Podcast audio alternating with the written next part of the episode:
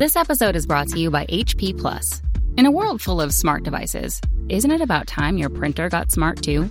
Now printing is smart with HP Plus, and the HP Smart app is how it all happens. You can print from your phone with just a tap, no matter where you are, even from your garage slash home office slash yoga studio.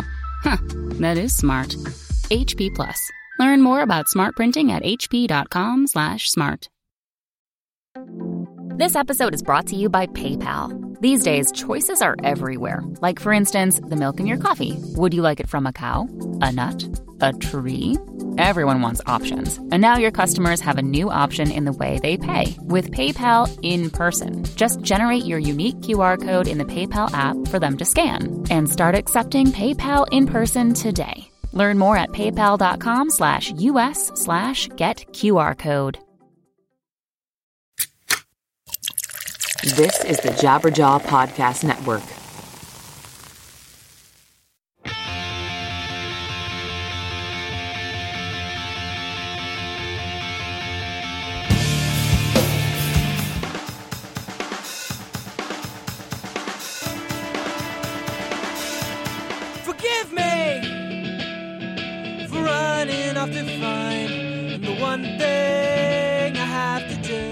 Welcome to episode 83 of the Washed Up Emo podcast. Today we welcome lead singer guitar player Anthony from Bayside. Anthony and I talk about the new album Vacancy. We discuss emo screamo, when it went downhill, and what word is worse. And most recent, where's the band tour? Anthony could not have been more gracious with his time, and I think you're really, really going to enjoy it.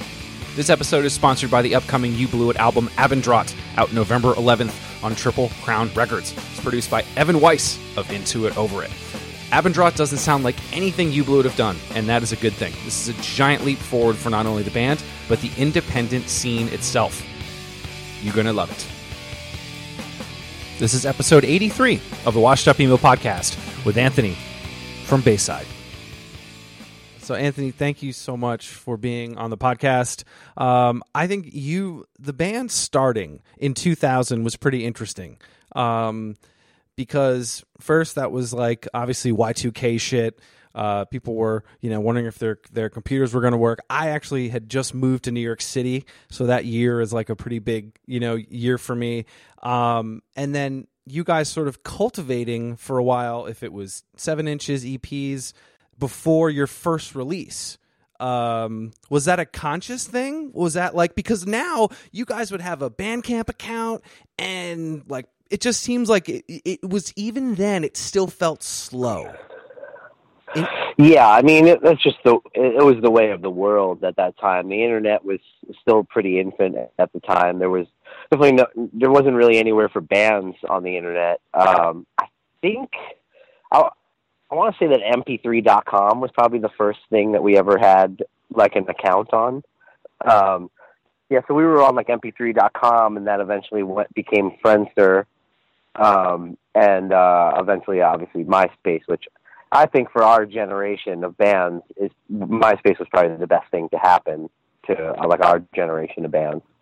I mean, to have to, to to have a like, let's say there was a bigger band than you putting Bayside in their top eight. That was like huge.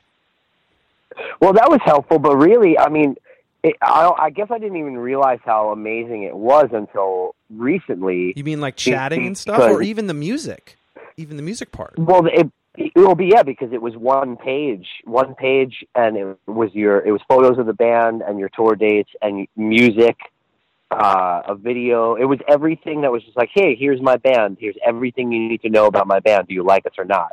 If you do, you can click here, and then you'll always know everything that's going on with us. So it was like a mailing list and photos and uh, and music and tour dates and everything all in one spot. And now we're dealing with like it's a constant struggle now with how many different social media platforms there are, and now we're getting ourselves every record cycle, how do we reach our fans? You know, and it used to just be like, yeah, you just well, we'll put it on the MySpace, you know, and now it's like, okay, we need a mailing list and we need a Snapchat, and not everybody uses Snapchat. There's Some people still use Instagram. We need Instagram, and we got to put it up on the Facebook, but Facebook throttles the posts, and now only five percent of our fans see the Facebook posts, and we got to put it on the Twitter, and we still do need now maybe we need a mailing list again, and we need a website, and and it's still you still won't reach everybody. Where it was just like at that time, it was like MySpace. Everybody's here, and all the information is there. Everybody uses it, and and everything that they need to know about our band is all in one place. And now it's like it, it was spread so thin, trying to trying to figure out how to even forget about trying to get new fans. I mean, now we're spread so thin, just trying to tell Bayside fans what's going on. How savvy are you guys? We try. I mean, uh, you know, it's like uh, we, we definitely keep up on things. I mean, we're pretty involved in our business and in, like in the music industry in general. We're not one of those bands that sort of just shows up and plays. Like we're pretty involved. We keep our ear to the ground. We're always talking to people in other bands and other managers and labels and seeing what everybody else is doing. So we try to stay up on the new sh- shit. But it's impossible. The thing is, like, content is king now. So it's like you can't just have an Instagram and just post your tour dates on it and just post advertisements on it because that's not interesting and nobody will follow you if that's all your Instagram is. So you have to have interesting content there. But then you have to have interesting content on Facebook and you have to have interesting content on Snapchat and it's it's so time consuming. It's impossible. It's impossible to really. So I mean, we're savvy as far as we know what's going on and we know what we're supposed to be doing, but it's impossible to actually do it all. And do you feel that burden? Like, do you feel? I mean, you guys are there, and you can totally tell when a band has the assistant or the label doing their post because it is. It's it's that it's that realness of you guys on the road and posting that really funny photo of that thing that happened, and it's in the moment. But the amount of time that it took to get to that, what did you get? What did you get from that? Yeah, I know. It's, it, it is a lot of work just trying to recreate what used to be one MySpace post. And it's, and I mean, now we have, we travel with a, a photographer, videographer. We have a guy on staff now who, tra- who tours with us that he just takes photos and makes videos of us while we're on tour or doing whatever and, and, and post them for us, you know, and we still, we'll take photos and we'll do things and post them ourselves too. And, um, but like it's like a, it's a full time job. We had to hire somebody to actually that is his job. I think I mean even I guess stepping back because I just the 2000 year was just like you know the internet's almost like you guys were right in the middle of it and had to go. Um, I guess stepping back a little bit before that, bef- you know, before Bayside, were you growing up in the New York City area? being exposed to so many things and you're almost desensitized um, how, how what what places were you going? What things were you experiencing that led to you sort of leaning toward you know punk music and it, it, independent stuff? Yeah, I mean, I definitely think that growing up, going to shows in Long Island. I mean, you know, obviously, like most of us, I didn't grow up. I wasn't. I wasn't. I don't have any older siblings, and my parents aren't punk rockers. You know, so I didn't grow up like getting like being injected with punk rock when I was like six years old. So, um, you know, I grew up on Nirvana and uh, and Weezer and stuff like that. Like a lot of like a lot of us, a lot of people my age, and uh, like a young teenager, 13, 14, 15, is when uh, there was the the Long Island scene was was uh, was kicking ass at that point. You know, there was Silent Majority was happening at that point in my life, and Glassjaw was just starting up, and Mind Over Matter, and so there was all these sort of there was, there was all these like punk rock and hardcore shows that you could go to. Um and that definitely i mean that's what got me more and more into punk rock you know and i, I was really into the fat record stuff and all the epitaph stuff. And um so i kind of i followed that and i got really into the youth crew scene. And um so I, I mean i followed that. And really i mean as far as being a band goes it was definitely like Silent Majority and Glassjaw and all the Long Island hardcore bands that made us think like, oh, cool. So like, if we started a band, there like there are places that we could play. We could actually play shows, and people would come. So we, I mean, that was sort of the the beginning of starting a band. It was like looking at those guys, but then being up, starting a band specifically in the in 2000, and within like that year and the following year and the year after that was uh, I remember sitting on uh, uh, brand new, brand new got a record deal, and Taking Back Sunday got a record deal, and Glassjaw got a record deal, and seeing all that, and they were they were starting to tour, and I remember thinking like, okay, well if they're doing it, we like that was the like, oh wow, this is possible. Like going on tour and getting a record deal is not something that like just happens to somebody else. You know, like this is happening to our friends in our in our like the same kids we're going to shows with.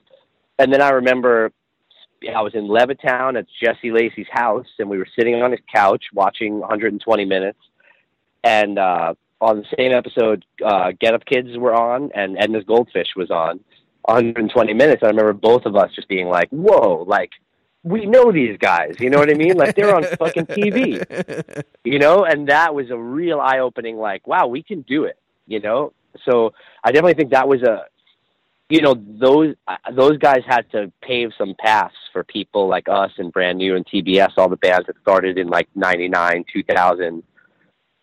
Um, we had to see that they were doing it first, and that gave us sort of like the courage and the like. It it showed us that it was possible to like actually tour and to have a record deal and maybe be on TV one day. What's cool, I think you know, you lit like that you encapsulated that LI scene because it was so connected. I mean, you were at Jesse's house. You you know, obviously Artie, you know, Mind Over Matter or the Silent Majority guys. To, you know, if it's the Taking Back Sunday, it's just there was this great community, and I think that was like such a big part of it because you were all connected. It wasn't like there was a lot of you, you were helping each other out. Uh, and um, yeah, it's it is a lot like the Seattle thing, you know. Yeah. And I, I've heard like Long Island compared to that a lot but it's more it's more like that than just the fact that it was a whole bunch of bands playing together from the same scene and there just happened to be a lot of good bands from the same place at the same time. It was it was like that in the sense where like somebody broke through and and then it was just like everybody looked at Long Island you know? And I don't like if if TBS and Brand New didn't come first and Glassjaw before that if if those didn't happen, I don't know that anybody would have paid attention to Brand New and TBS. And if nobody paid attention to them, I don't know that anybody would have paid attention to us. Mm-hmm. Another band I'd love to mention is Inside. They were a really they were a band that I loved from uh, the Long Island scene. Which one? Inside. Loved Inside. Yeah, I loved Inside. They were that was one of those ones where I was like, "Oh, this is different," but it was it connected. Yeah, but e- even like uh, uh, the the movie life was another yeah. one that we were like, "Oh my god, the movie life is like going on tour. The movie life signed a revelation. Isn't that crazy?" I mean, it was just so. But like you know, it sounds silly to think in hindsight with where all of our bands have, have gone since then. But like at the time, it was like, "Oh my god!" Like I thought Revelation was just like some fantasy label that like some other guys in DC maybe could sign to, or some Manhattan guys, or like in LA or something. You know what I mean? Like not, not us. We're from fucking the suburbs. You yeah. know. And it was like, oh my god, movie life signed to Revelation. That's crazy. And this might be this is something that we could probably get into later, but I think it makes sense right now. Is you guys? I mean, when if you like we have an interview with Adam from Taking Back Sunday. He references all these old bands, or he references, you know, maybe there's a new band, or you know, your tour right now. You've got a newer band, Sorority Noise. You've got Menzingers that are a little younger. You guys are sort of the, you know, the the headliner, but you know, the movie life. I'm just, I'm kind of giving the context of a lot of the fans because it got so big, sort of didn't get that education of the earlier bands and it was yeah. Like, I mean, there's certainly it just felt because and is it because it got too big? And at that point you're just not going to get that response? Um, what, i don't think that everybody listens to music the same way you know? I think that i i love music. A lot of people love music but i love music history and i love lineage you know? So when i liked when i listened to nirvana I wanted to know who the Melvins were, and I wanted to know who the Meat Puppets were, and I wanted to know who Screaming Trees were. I wanted to know who the bands that they would talk about all the time were, you know. But that's not necessarily that's not really that important to everybody else. Not everybody thinks that way. Not everybody who was a Nirvana fan knows who the Melvins are. So I think it's kind of the same thing with the punk scene or emo or whatever you call it at this point because I feel like the you know the you're totally right about the Get Up Kids. First time someone handed me Four Minute Mile, I didn't even know about the EP before, and they handed it to me, and I was like, "What the hell is this? Like this is so eye opening." And I started digging and diving. I wish more people, you know, I wish the Get Up Kids shows that they did aren't at a smaller. I wish they were at a bigger venue. Like for some reason, I just there's some bands I just want to like plop out and just like yell to the heavens, like if you liked this band, you should. Yeah, I know. yeah, it just does not work that way, though. It does help not me, like. it- help me. What's what's the saying? It's something like, uh, oh man, I wish I could remember the saying, but it's something like the guy, the the the, the uh, the, let's say the, the frontiersmen they they die, but the settlers they prosper. You know what I mean? that's that's fucking uh, unfortunately is always the case.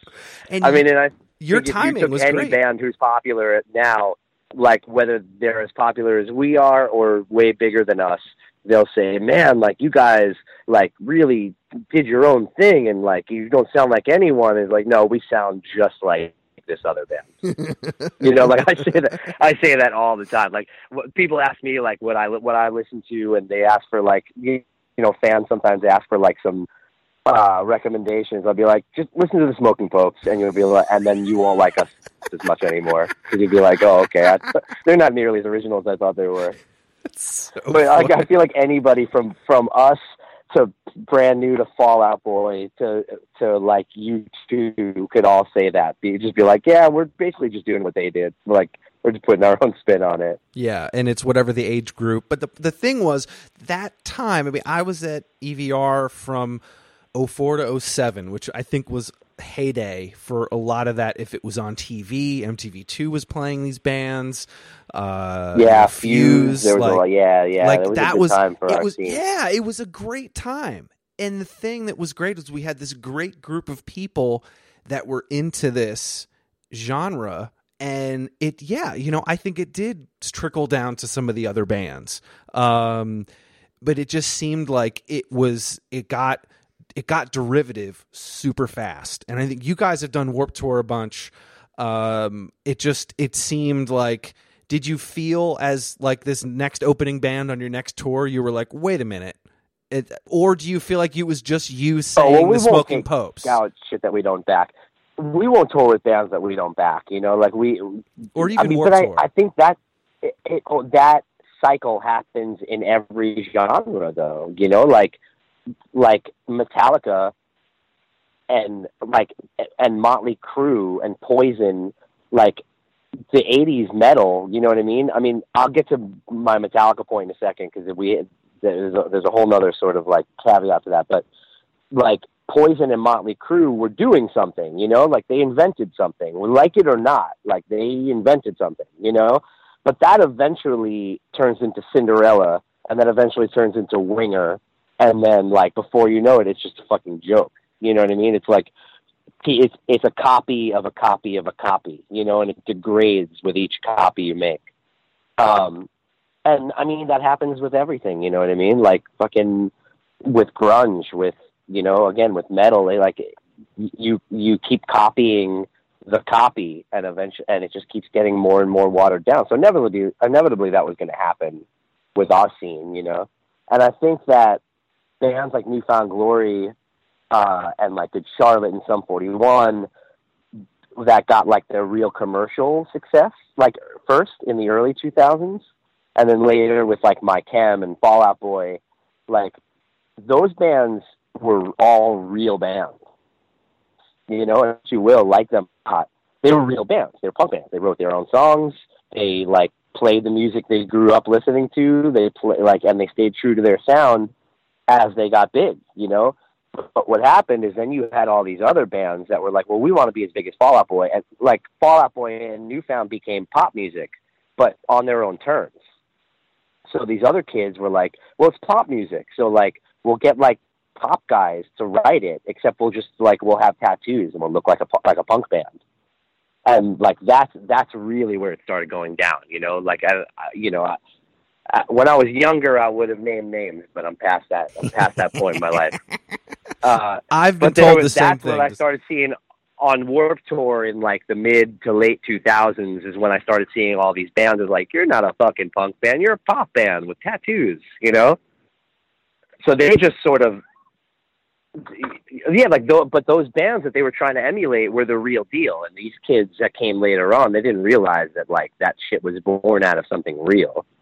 Well, that's that sort of education part again. It's that they only saw the pop music plus like the pop sensibility. How about that? And the sort of tattoos versus it was deeper than that. And it was that again. You're saying that fan isn't going to go as deep. So the only right, saw. and that's why.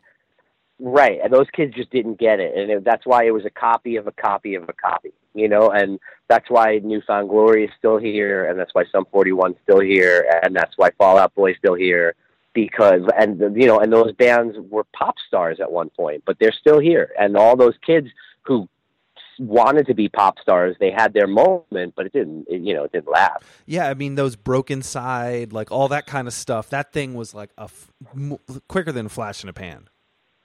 Yeah, but all those original guys, they were pop stars, but like by accident. They were pop stars because they got huge, not because they were trying to be. Yeah, it's I it's such an interesting time. Not only because it was like I was an outside fan of the earlier stuff, but also in it, and I had bands that were like successful because of it, and then trying to come out of it when that bigger sort of group of people left, and you were trying to still hold on. I mean, did you have that feeling when the, I mean that wave happened and then it kind of stopped if it was 08 or 09 and I mean, did you feel and, like well, and this? this is where the Metallica and this is where Yeah. my Metallica thing comes in. And what we've always said, uh, this this uh, our Shep Goodman, who produced uh, most of our records, was saying this about us to us, like when like from he produced our self-titled record and the Walking Wounded record, which were like two of our most popular records, and he was saying then he was like, Bayside just does not. We we've never jumped on any trains. We've never toured with all the cool bands. We never looked like the cool bands. We never did what the cool bands did. So that when the trend, because we knew that the trend was going to go away. We knew that it was going to die. So we always said like, as long as we don't fucking like latch our wagon to that, then like when that shit crashes, we won't crash with it. And that was always a really conscious effort, much like Metallica not being Motley Crue, you know. And we always said like we like we want to be the Metallica, it, like we want to be the Metallica to w- what emo is to hair metal, you know. Like when this shit become like like yeah, we'll like we'll it'll work, you know. Like we'll li- we'll sort of like coexist with this scene, and we'll keep a foot in it, but we're always going to keep a foot out of it because this shit's going to become a joke one day, you know. It's gonna and we so we that we that was always like really conscious and we've always had a literally asked ourselves from back then even to, to right now we always say are we going to be embarrassed about this in 10 years this photo this album cover this song this lyric we're going to be are we going to be embarrassed about it in 10 years and that's that's uh that's always been the way that we've operated the band I love that. But the th- it's interesting is that would that would would someone run away from a word as much as emo? Has anyone ever run away from a word as much? Uh, yeah, I guess not, you know. But I mean, like, it's semantics, you know. Who cares what they call it? What do you want to call it? Like, you, you want to like, like every time we talk talk about a genre, like a group of bands, do we want like a paragraph explanation that like define the band, or can we just can we just pick, pick a word and call it that, just for like to make it easier? Like, I don't, you know what I mean? I don't care. Well, the, I mean, I, I've been grappling with this for years. So, but I just think, is there another word that's hated? Like people run from it. Th- it, as far as genre goes, I don't think so, man. I mean, nobody like nobody nobody like doesn't like to be called a like a rapper. You know, nobody doesn't want to be called True. a rock band. Nobody nobody doesn't want to be called an R and B group. You know, uh, yeah, I think you're right. I can't think of another genre that people like hate being associated with. there is one artist which I've told on a previous podcast that will never be interviewed by me because of the name of the podcast.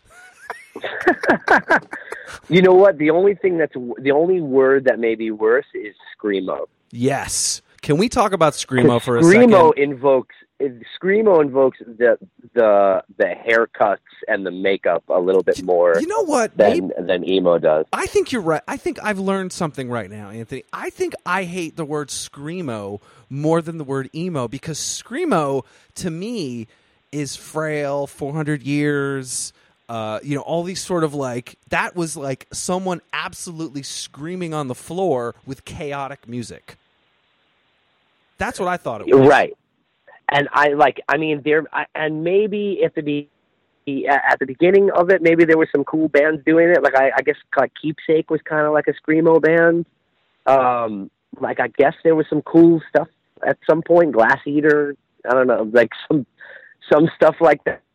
That that was kind of cool. Um, but like definitely in this in the in the the generation we're talking about, the screamo bands were worse than the emo bands.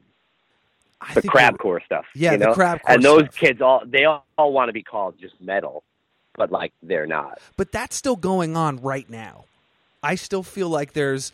Uh, I'll I'll get yelled at or something. I'll crack a joke about a band, and they'll say, "Tom, that's a screamo band," and I'm like, "What are you talking about?"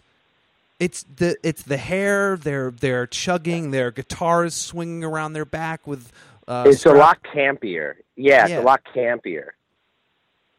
It's like I can But almost yeah, I tell you when the breakdown's coming. emo. To me, at this point, emo is is defines like bands from a certain time. That's what I, that, and that's how I hear it being used now, and that's how I use it now. Like it's it's it's a certain generation of bands, you know, because I do these emo night things all the time, and like we don't sound anything. I don't think like Newfound Glory, or and Newfound Glory doesn't sound anything like Paramore, but like we're all just emo bands, or uh, you know what I mean? and that is totally that's totally generational. I, I definitely get that, and and the Yeah. Emo so this, night to this thing point, a- I feel like emo just defines a generation more than a sound at this point. Yeah, but the I guess the put to to put a bow on the screamo, maybe that there should be more education on that. maybe I should Yeah, focus well, my I- funding.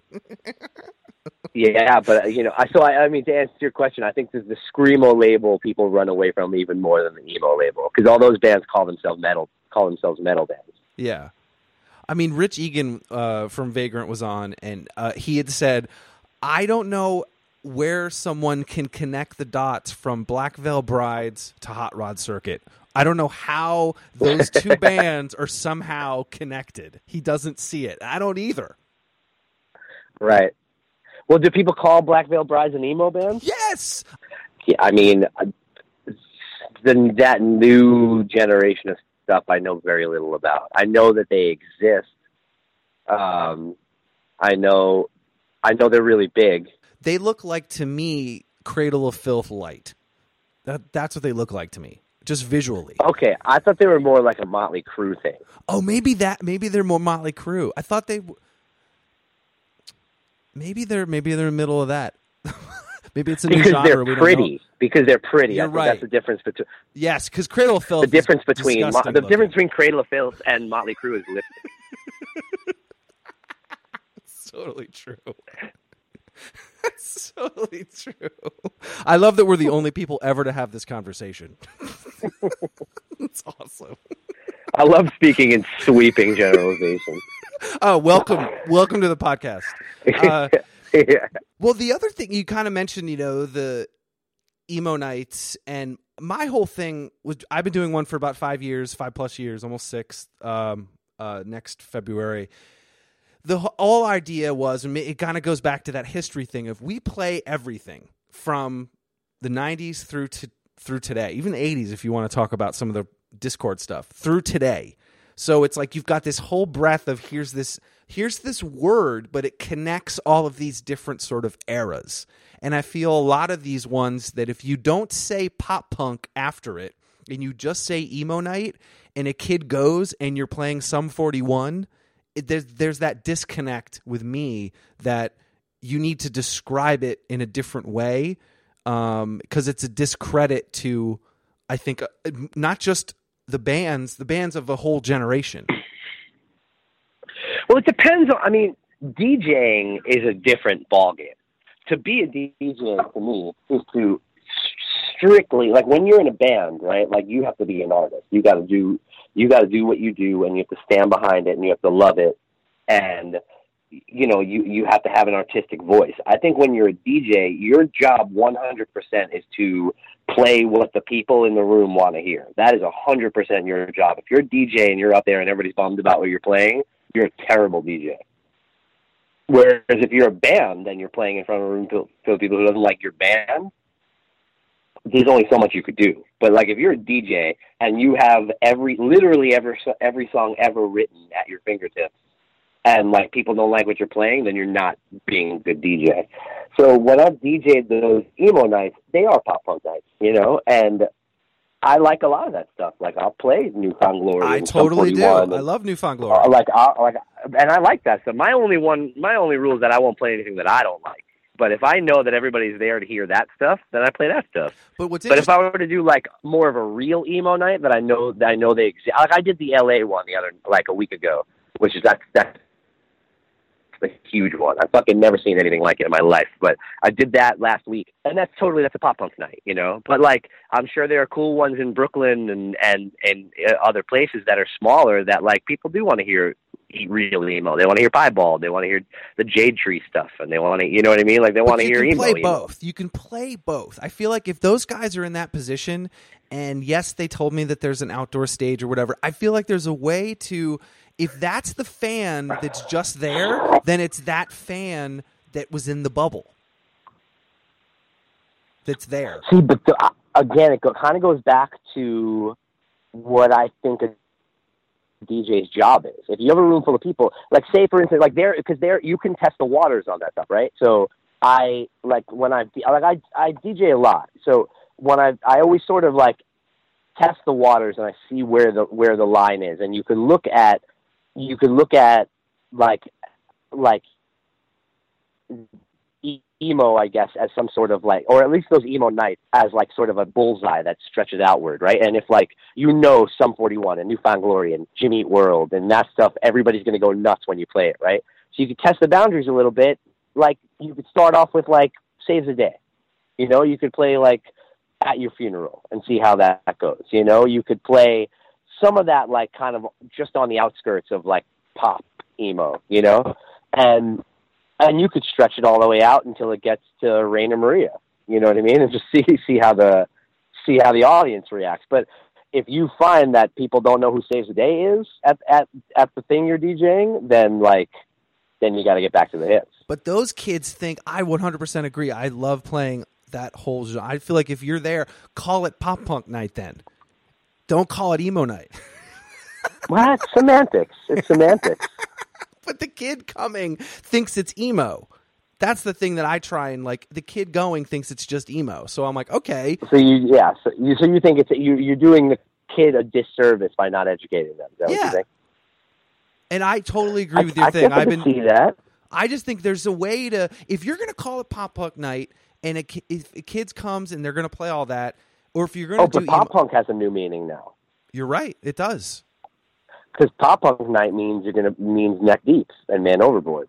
That's You're- a, it's a whole it's a whole right. new thing. So I guess it just if it changes, my whole thing is this education of just if you're there and like if if the kid's there and just knows the hits, I would love if they went away with something, even if it's a B side from a Taking Back Sunday record that they don't have. Just another way to dive deep and. I just think there's even with radio when I did college radio, it's like you play a song everybody knows, and then right after play something you think they might like because at least you've got their attention.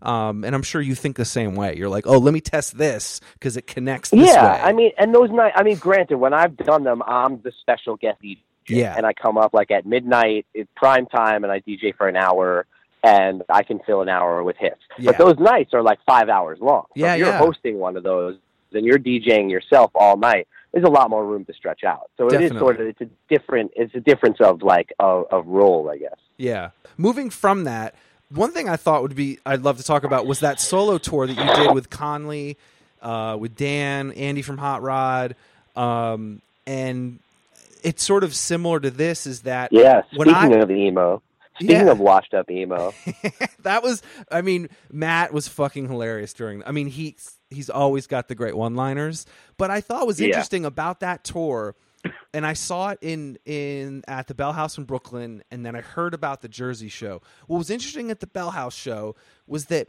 you know I was I love, you know, Alkaline Trio. I listened, you know, I've been listening to you guys forever. Obviously, Get Up Kids, Chris, you know, I love Saves the Day. So each Yeah, time I was like, fuck, this is amazing. But it was interesting to hear the crowd. Like Dan's playing because a song. they don't know a song. They don't know a song. So what do they do? They start talking or they go on their Mm-hmm. phone. And I went, I go, okay, okay, grandpa, stop getting angry. like no one's been to like a half, ninety percent of these kids haven't been to a VFW hall. But I thought, was there that education of shut the fuck up? Dan Andriano's playing a song. I don't know. I don't know. I What mean, were there other venues like that that you felt that? some. I mean, there are nights that that it works better than other nights. I mean, that time that we did at the Bell House, that was one. We've done that. We've been doing that tour like six or seven years, and uh, the lineup kind of varies slightly. It's always been me, Matt, and Conley. Um, and uh, this is the first time I did it with Dan. Uh, I think I wasn't on one year. Um, we had Dustin from Thrice on a couple of them. So uh, Evan from Into It Over It was on some of them, which was nice because like for one stretch I was not the kid anymore. Um, like I swear to God, I've known those guys now for like seven or eight years. You're still I will the always kid? Be the, the kid. I will always be the kid. As far as, as far as Pryor is concerned, I will always be oh, the kid. Pryor.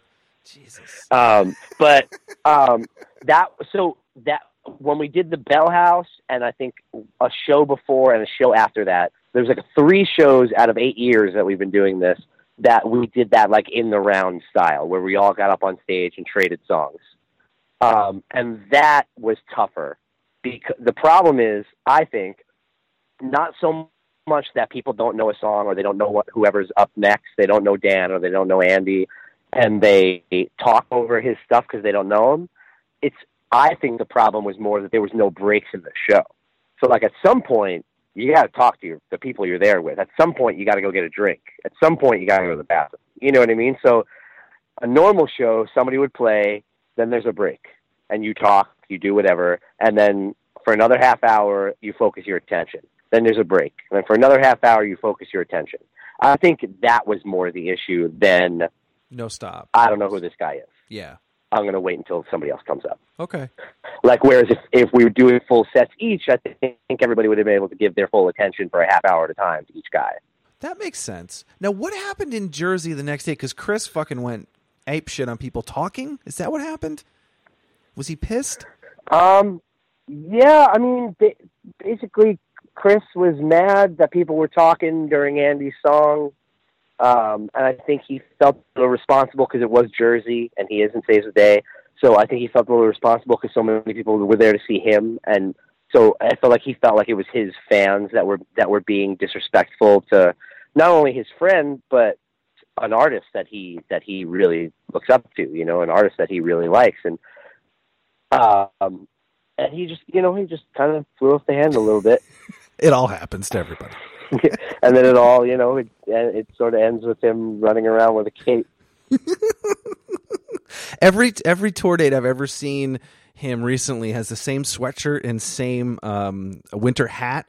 So I'm. Has he ever been on your show? Have you had? Have you yeah, interviewed him? yeah. Chris is amazing.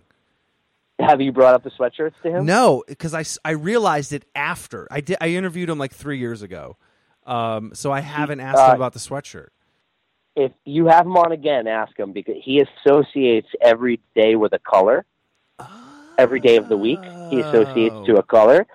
So, like, I don't know what the color, what color is for what day, but like hypothetically, on Monday is like a red day. So he always wears red every Monday. I need. We Yeah. need. So I think if we figure out which color with each week, we could have like a saves the day Chris Conley color wheel, and then everybody wears that color. I think. Yeah, you could. I, he would. I'm sure he would appreciate it. That's a, the, the chi is real big for him. Oh, dude, I I sent him some records from my real job, and like he flipped out, and I just was like, dude, you've given me so much joy. I can give you like a couple Bob Dylan records. Like it's fine. He's he's a he's a character. I met all. I mean, I grew up. The first Where's the Band tour we did was me and uh, Matt Pryor and Chris Conley and Dustin Kensrue, and uh, I I grew up on those guys. Thrice came along later, you know, but like we were already a band by the time I, I heard Thrice. But uh, I was I was a fan, you know, I was a fan of Thrice, and I listened to Saves the Day and Get Up Kids in high school. And that was the the first time I met them all was on the first day of that tour. I never met any of them before, and it was like oh my! Like I was in a hotel in Chicago, and I was like, tomorrow morning I'm getting in a van with these three guys, and I don't know any of them, and I'm a huge fan of all of them, and I'm, we're gonna like share a van. Um, and it was like, it's a wonder that we have never like done a documentary based on one of the Where's the Band tours because like it's a fucking trip. Like, however interesting anybody thinks it is when they go to a show, you should see what it's like when we're not on stage. It's a, it is like you couldn't find like four or five more different personalities. And and I think I mean I think Matt should go on a on a a comedy tour. I mean when he him and Reggie did something. I forget if it was the part of the Get Up Kid show. I think it was, but he did like a solo thing, and then Reggie or uh, D- James Dewees came out and did. It was just like it was like a comedy routine. Like it's yeah, I know, I know. Matt's ridiculous. He's hilarious. But then, like just that in itself is one thing, and then Chris is obviously in his vibe, and everything's cool, and uh, you know that whole world. It just seems like you're totally right. There needs to be a uh, someone needs to follow you guys next time. Yeah, like you really you couldn't imagine how insane it is between all of us. Like the conversations that happen are absolutely outrageous. All right, now now now we'll have to do a Kickstarter fund for that. Done. yeah.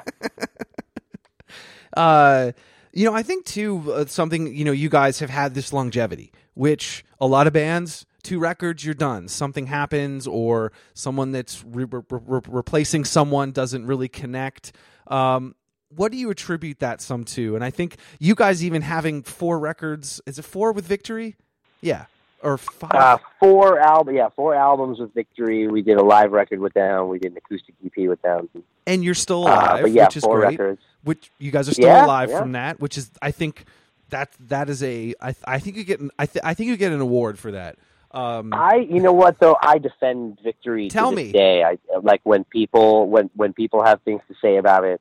Um, you How know, so? other bands that have that have served time there.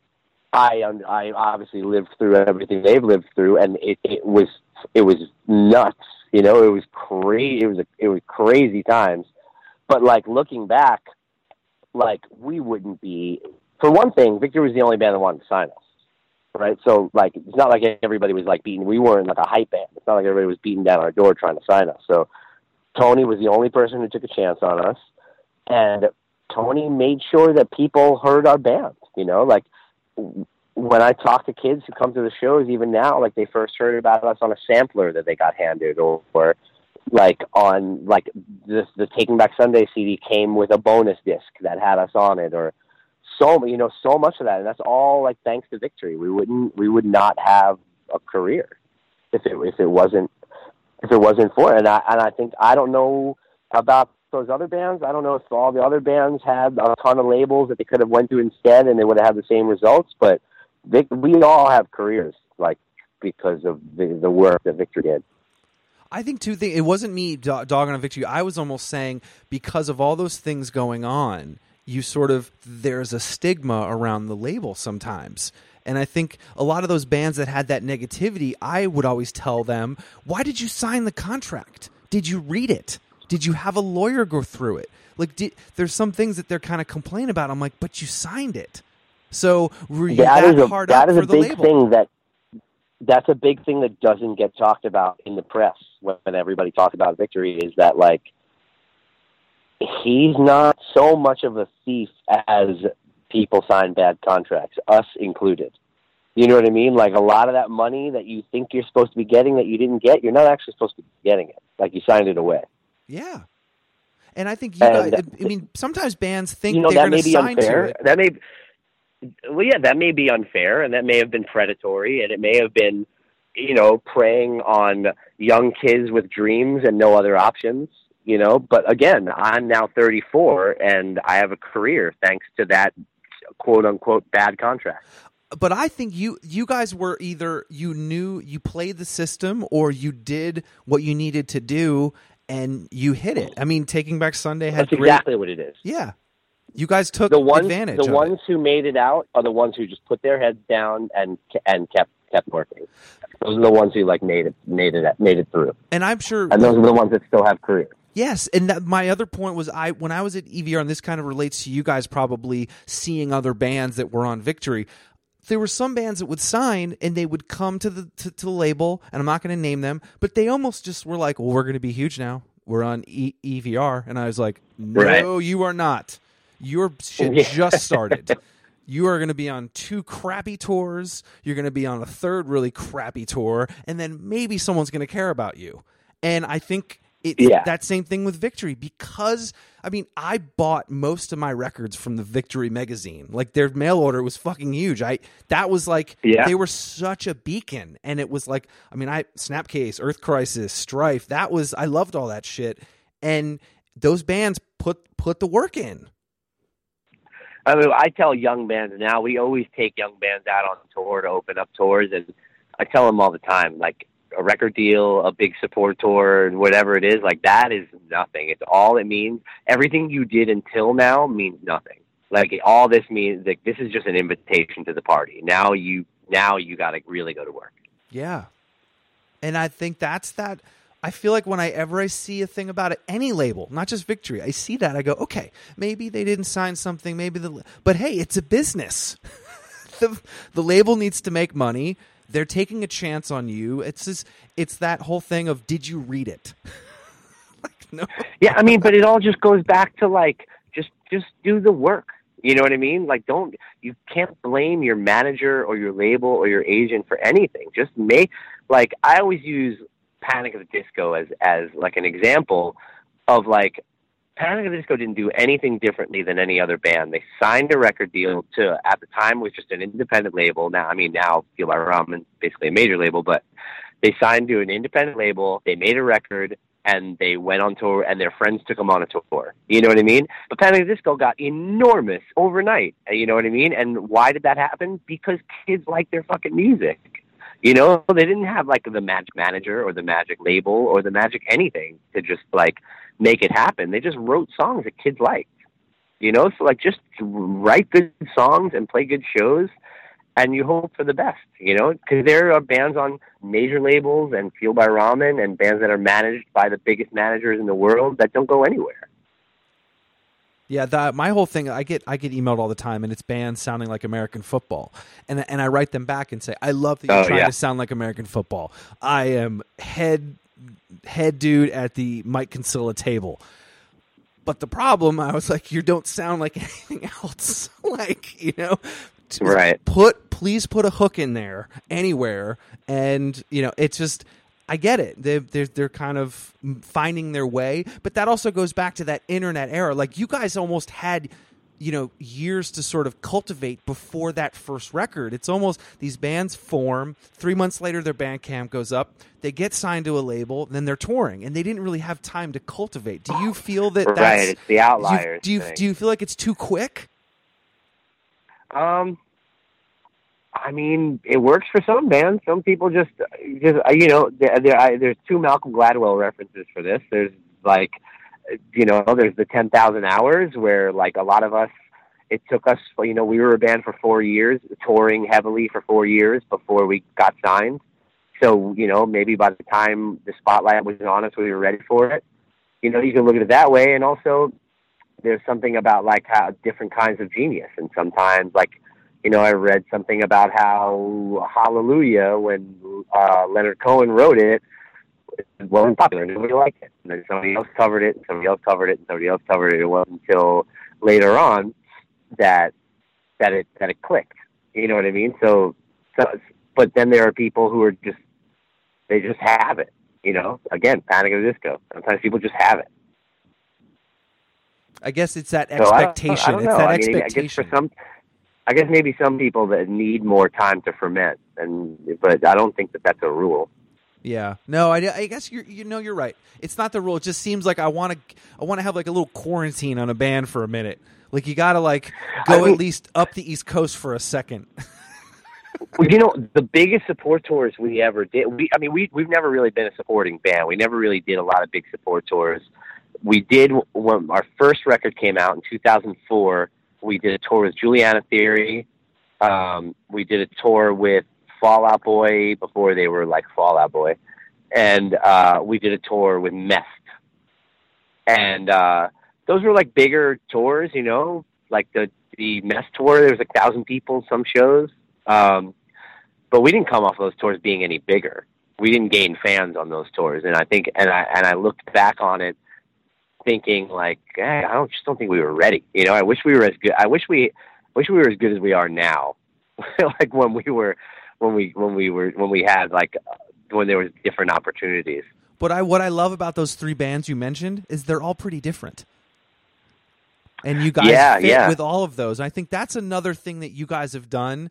And I'm not just stroking you. I just think there's a you can fit in all these other genres and it, way people describe things and it and and it works and I think that's what the one thing I loved about before it was like these package tours and everything kind of sounded the same it was these different bands and even the tour you're on now bands are different it's not the same Yeah, I mean, and that's always been. I mean, but that's a blessing and a curse. I think it has a lot to do with our longevity that we never fit neatly in with anything.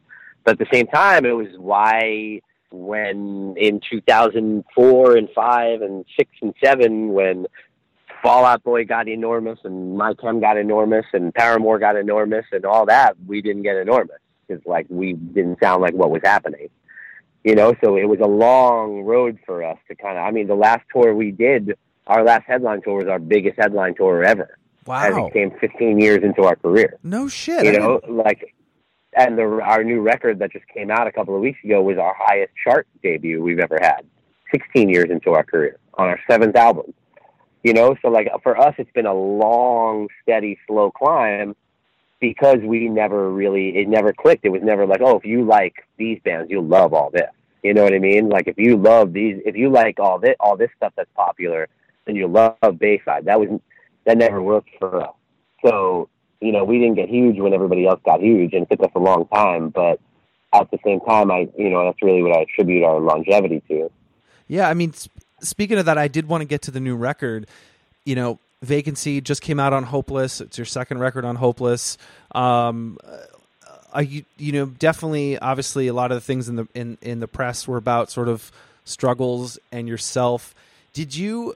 I had um, uh, the guy from uh, another newer band kind of talk about mental health and kind of bringing it out there. Did you feel that was something that you wanted to put out there that you were struggling and that this was something that was cathartic and, and helpful?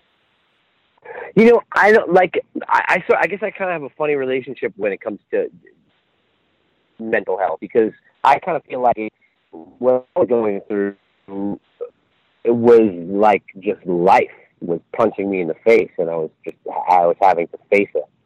You know what I mean? Like I, I was like to me, real mental health issues come from depression and anxiety that are based on nothing.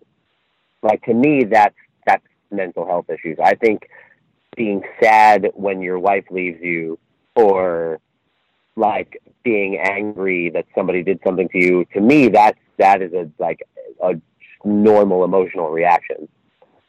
And I think to be a good songwriter, you have to open that up and you have to peel the layers away. And I think I wish all the time that I could be one of the one of those people who somebody breaks up with them and they say, well, you know, fuck them.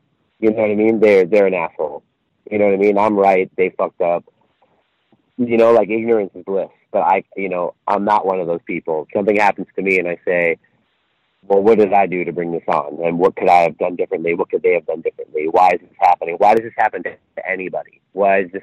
Why is this a thing in the world? What is marriage really all about? Like, what is a happy marriage? Is there such a thing?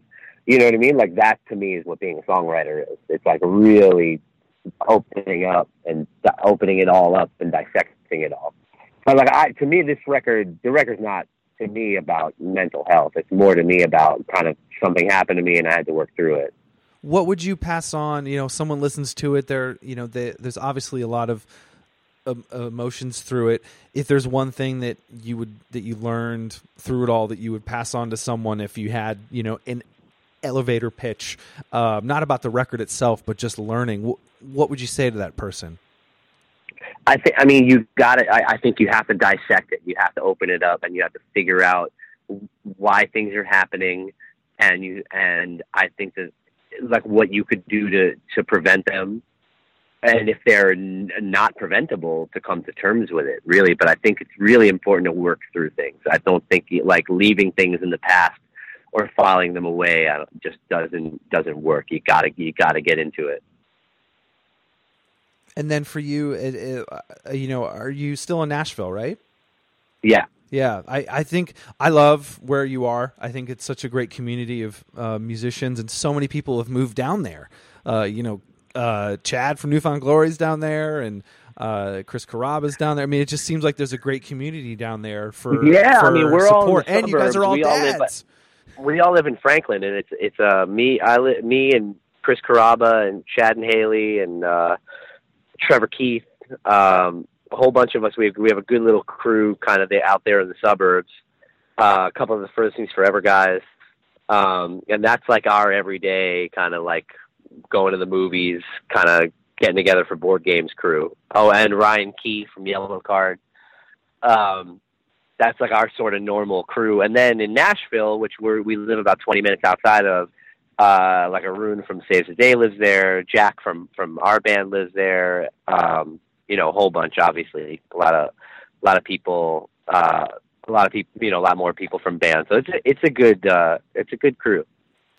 And I, I mean, anytime I've gone down there, actually, the when I was uh, hanging out the last time down there, I did see Arun from Saves the Day, and it was just you know he was kind of rattling off the same thing you just did of like, oh, this person's coming here, and it's just it was it was great. And I think you know you, I mean, so many of you guys are dads too, so you know being able to kind of support each other that way is great.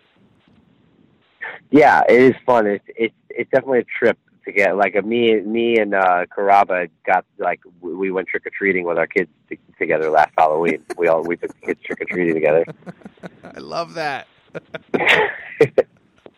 Uh, anything else you want to mention about the record for anybody to know or sort of think about, or um, I just think that I love the sort of the the way you came from it um, and what you took out of it. And I think what you mentioned earlier, but anything else from the record? Yeah, you know, it's funny. The, like, for, for me, the record was sort of like it, I didn't really realize it until late, until way late in the writing process. Like the record was all, was pretty much written, and I sort of realized that the record represented like the five stages of grief. Um, and there are different songs on the record that you could like attribute to each stage, and it was crazy to me because I was thinking like I didn't do that on purpose. Like I was living them while I was writing it. You know, But you were working it out yourself through those songs. Yeah, yeah. Now it's funny that I didn't even notice it really until I was done. Like, oh my god, I wrote this when I was in denial, and I wrote this when I was angry. I wrote this when I was depressed. I wrote this when when like I came to terms with it. That's great. Um, and then for you, what I mean, I, this is always like a not a cheesy thing, but sort of like what's next? Like you've got this record, you've got this. Is, is there anything that you that, that you want to do that you haven't done? Um, you guys have this Um, place where you can go anywhere and people show up. So what was that sort I of think next at, thing? at this point we've so far like surpassed any goals we may have set. You know, the goals were to be able to make a living being in a band, you know, and the goals were to make a get a record deal and to go into a studio and make a record. Those were the that's as far as we ever got. You know, so at this point the goal for the last 10, 15 years has just been, you know, we, we want to last a long time. That's always been the goal. We want to be, we don't, we want to be social distortion. We want to be bad religion. That's always been the goal. I love it. That's the one thing I tell a band if I'm like super nervous around them or something. I just say, "Please keep making music," you know, as I my voice cracks, because that's all I want. I just want like don't stop. Like I don't care if you're 80, you need to go out on tour and play that song I like. Yeah, well, you know, they'll really like bands want to do that. You know, bands don't want to stop making music. It all comes down to viability. So as long as like the kids are keep supporting the bands that they love, then the bands will be able to keep doing it. But you know, again, viability comes into play. Kids, keep going to see Bayside, please. yeah, I mean, you know, we're very lucky. We're very lucky for this to to still uh, still be working out. You know, we just kind of we want to. That's really you know to answer your question. Only goal we have is to be able to do it forever. Perfect. dude, Anthony, thank you so much for doing this. Yeah, thank you. I appreciate it. Did you have fun? Was it was it sort of different than the usual? Yes, yes, I had a lot of fun. It was a blast. It's fun. It's fun to get, sort of get into the the the history and stuff with with like with uh with somebody else who was there.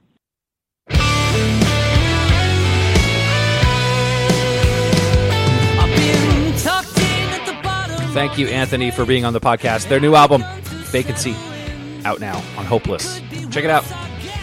This episode was sponsored by the upcoming You Blew It album, Abendrot, out November 11th on Triple Crown Records, produced by Mr. Evan Weiss. Doesn't sound like anything else You Blew It have done, and that's a good thing. Once again, Abendrot, November 11th, Triple Crown Records. You blew it. my